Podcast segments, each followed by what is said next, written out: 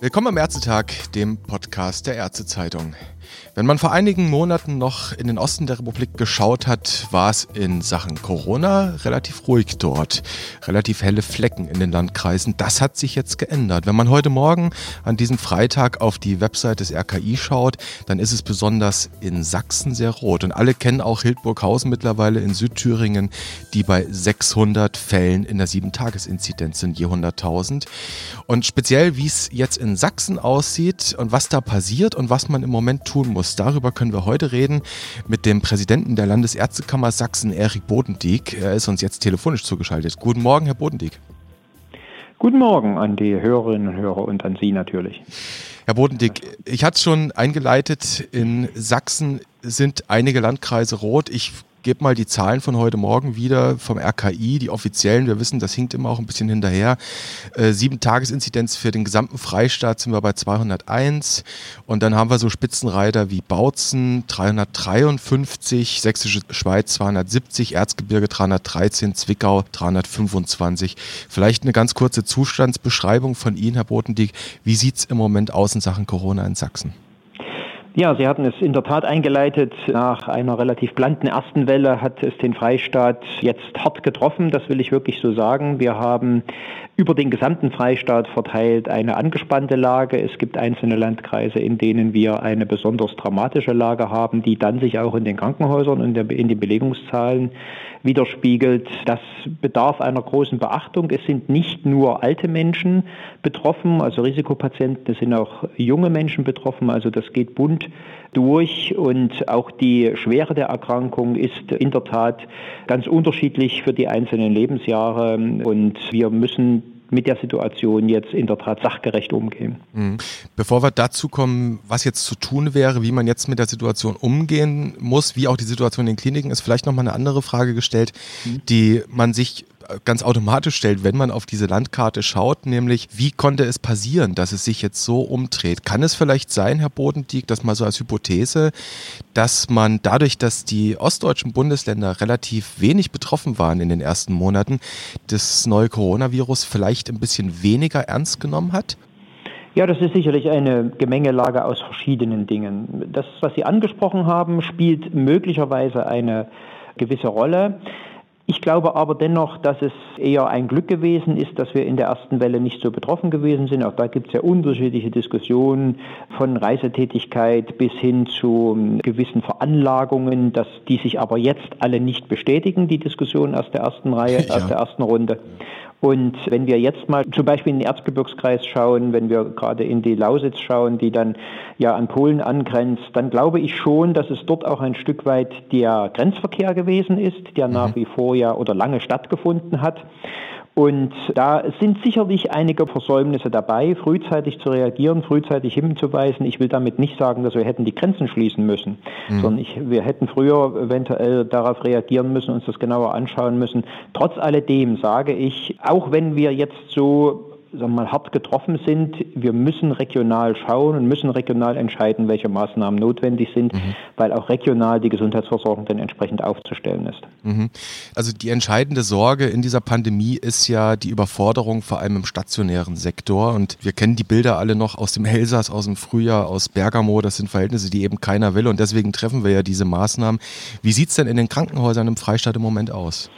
Das ist ein bisschen unterschiedlich noch. Wir müssen im Moment konstatieren, dass also die Intensivkapazitäten in Ostsachsen aufgebraucht sind. Da geht das schon im Landkreis Bautzen los, der ja nun tatsächlich tiefrot ist, aber auch in Görlitz sind die Intensivkapazitäten aufgebraucht. Die Patienten werden schon nach Dresden verlegt. Wir haben in Sachsen das große Glück und damit waren wir auch sehr viel früher als alle anderen Bundesländer oder die gesamte Bundesrepublik ein sogenanntes Koordinatorensystem aufgestellt, mhm. orientiert an den alten drei Regierungsbezirken, also Leipzig, Dresden, Chemnitz.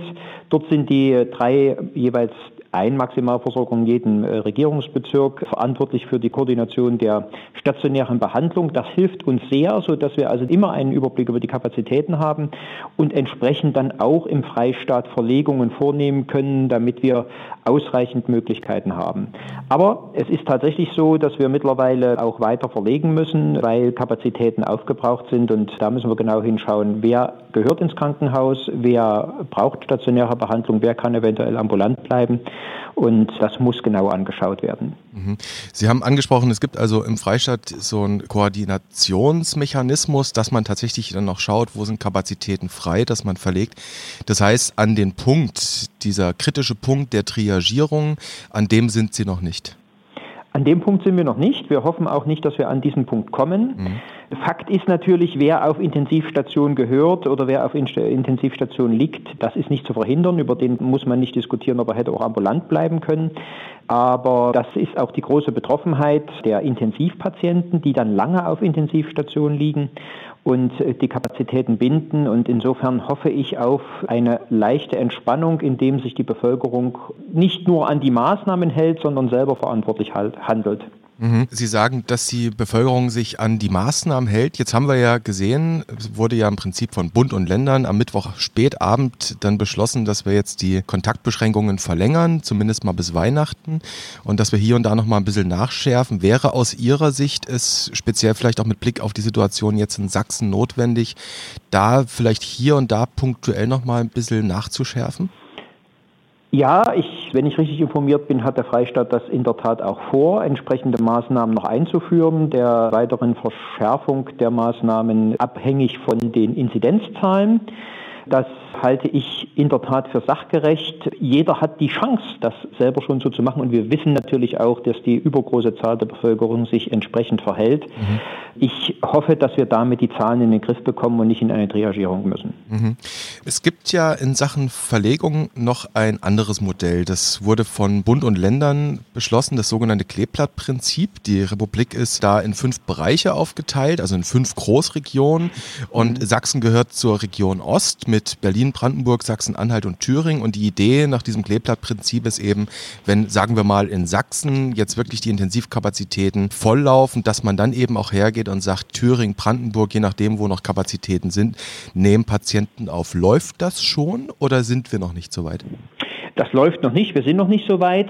Ich denke auch noch nicht, dass wir das in absehbarer Zeit brauchen. Ich hoffe das nicht, dass wir das in absehbarer Zeit brauchen, aber die Kliniken sind im Moment noch gut in der Lage, die Patientenverteilung zu unternehmen und wir versuchen im Moment hier im Freistaat die Patienten zu behandeln, weil wir ja sehen, dass auch die umliegenden Bundesländer, also zumindest Thüringen, bald entsprechend belastet sein wird und Brandenburg ja auch belastet ist. Insofern sind die Strukturen dort genauso belastet und mhm. da müssen wir sehen, dass wir uns alle nicht überfordern. Mhm. Nicht gegenseitig überfordern, sagen Sie. Jetzt haben Sie ja. einen anderen Vorschlag noch in den Ring geworfen vor wenigen Tagen. Da hatten wir auch im Frühjahr schon mal bundesweit drüber gesprochen, nämlich Stichwort Reha-Kliniken. Im Moment findet naturgemäß wenig Reha statt. Wenn ich elektive Eingriffe verschiebe, dann verschiebe ich damit auch die Anschlussrehabilitation natürlich. Wie weit sind Sie denn da in den Gesprächen im Moment? Na, die Gespräche führt meines Wissens das Sozialministerium. Wie der genaue Stand im Moment ist, das kann ich nicht sagen. Es gibt auf alle Fälle aber Rehabilitationskliniken, die durchaus in der Lage sind, mit etwas Ertüchtigung hier selbst Intensivkapazitäten zur Verfügung zu mhm. stellen.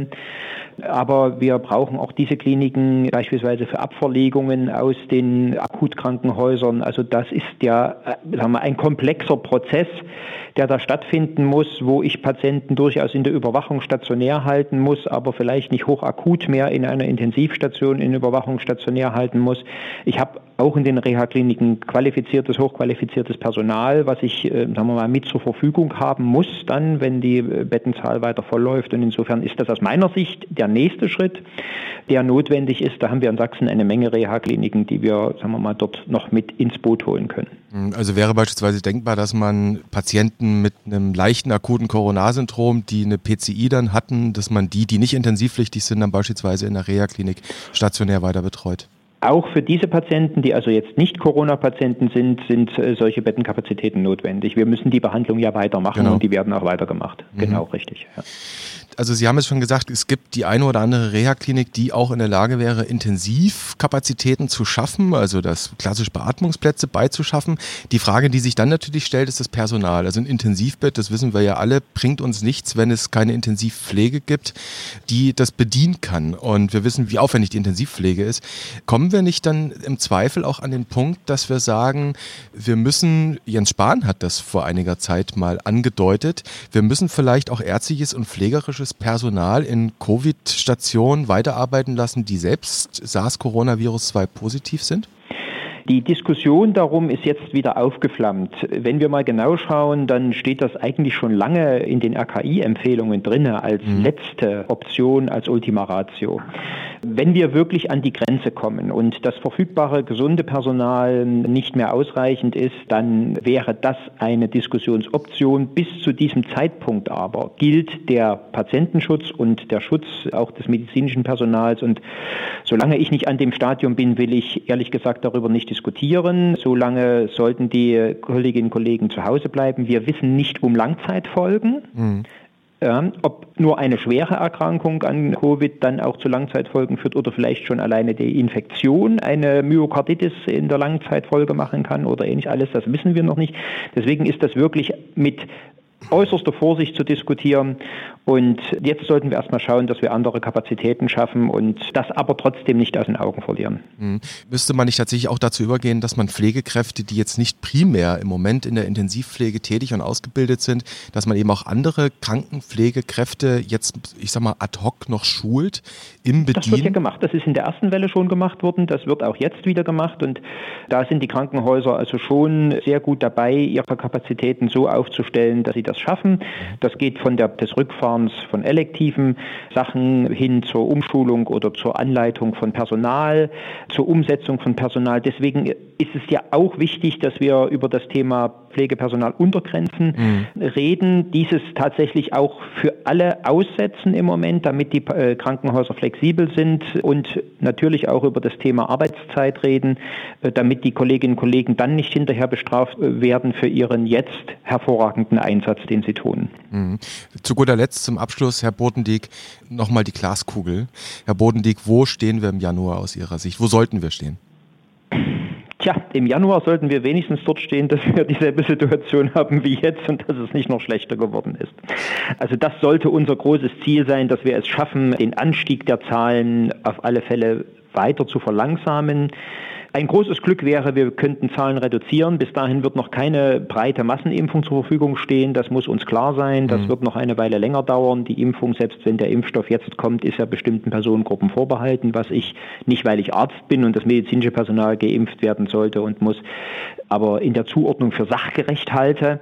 Insofern werden wir uns noch auf eine längere Zeit der Einschränkungen äh, gefasst machen müssen und da stimme ich der Bundeskanzlerin völlig zu und auch unseren Experten, Epidemiologen, Virologen. Das wird nicht so schnell vorbei sein. Es ist jetzt die ähm, Infektzeit und das heißt, wir haben alle Hände voll zu tun, die Zahlen so zu halten, wie sie jetzt sind damit wir eben nicht in solche Situationen wie Triagierung kommen müssen, damit wir nicht in Situationen kommen müssen, wo wir tatsächlich dann wirklich die Gleichbehandlung aller Menschen nach Grundgesetz verlassen müssen. Es gilt also weiter auf die Bremse zu treten, zumindest so, dass die Zahlen nicht weiter ansteigen in dieser Corona-Pandemie, sagt Erik Bodendieck, der Präsident der Landesärztekammer in Sachsen, ganz speziell auch mit Blick auf die Situation im Freistaat. Herr Bodendieck, vielen Dank für dieses Gespräch an diesem Freitag. Ich wünsche Ihnen alles Gute und bleiben Sie gesund. Herzlichen Dank Ihnen und herzlichen Dank den Zuhörern.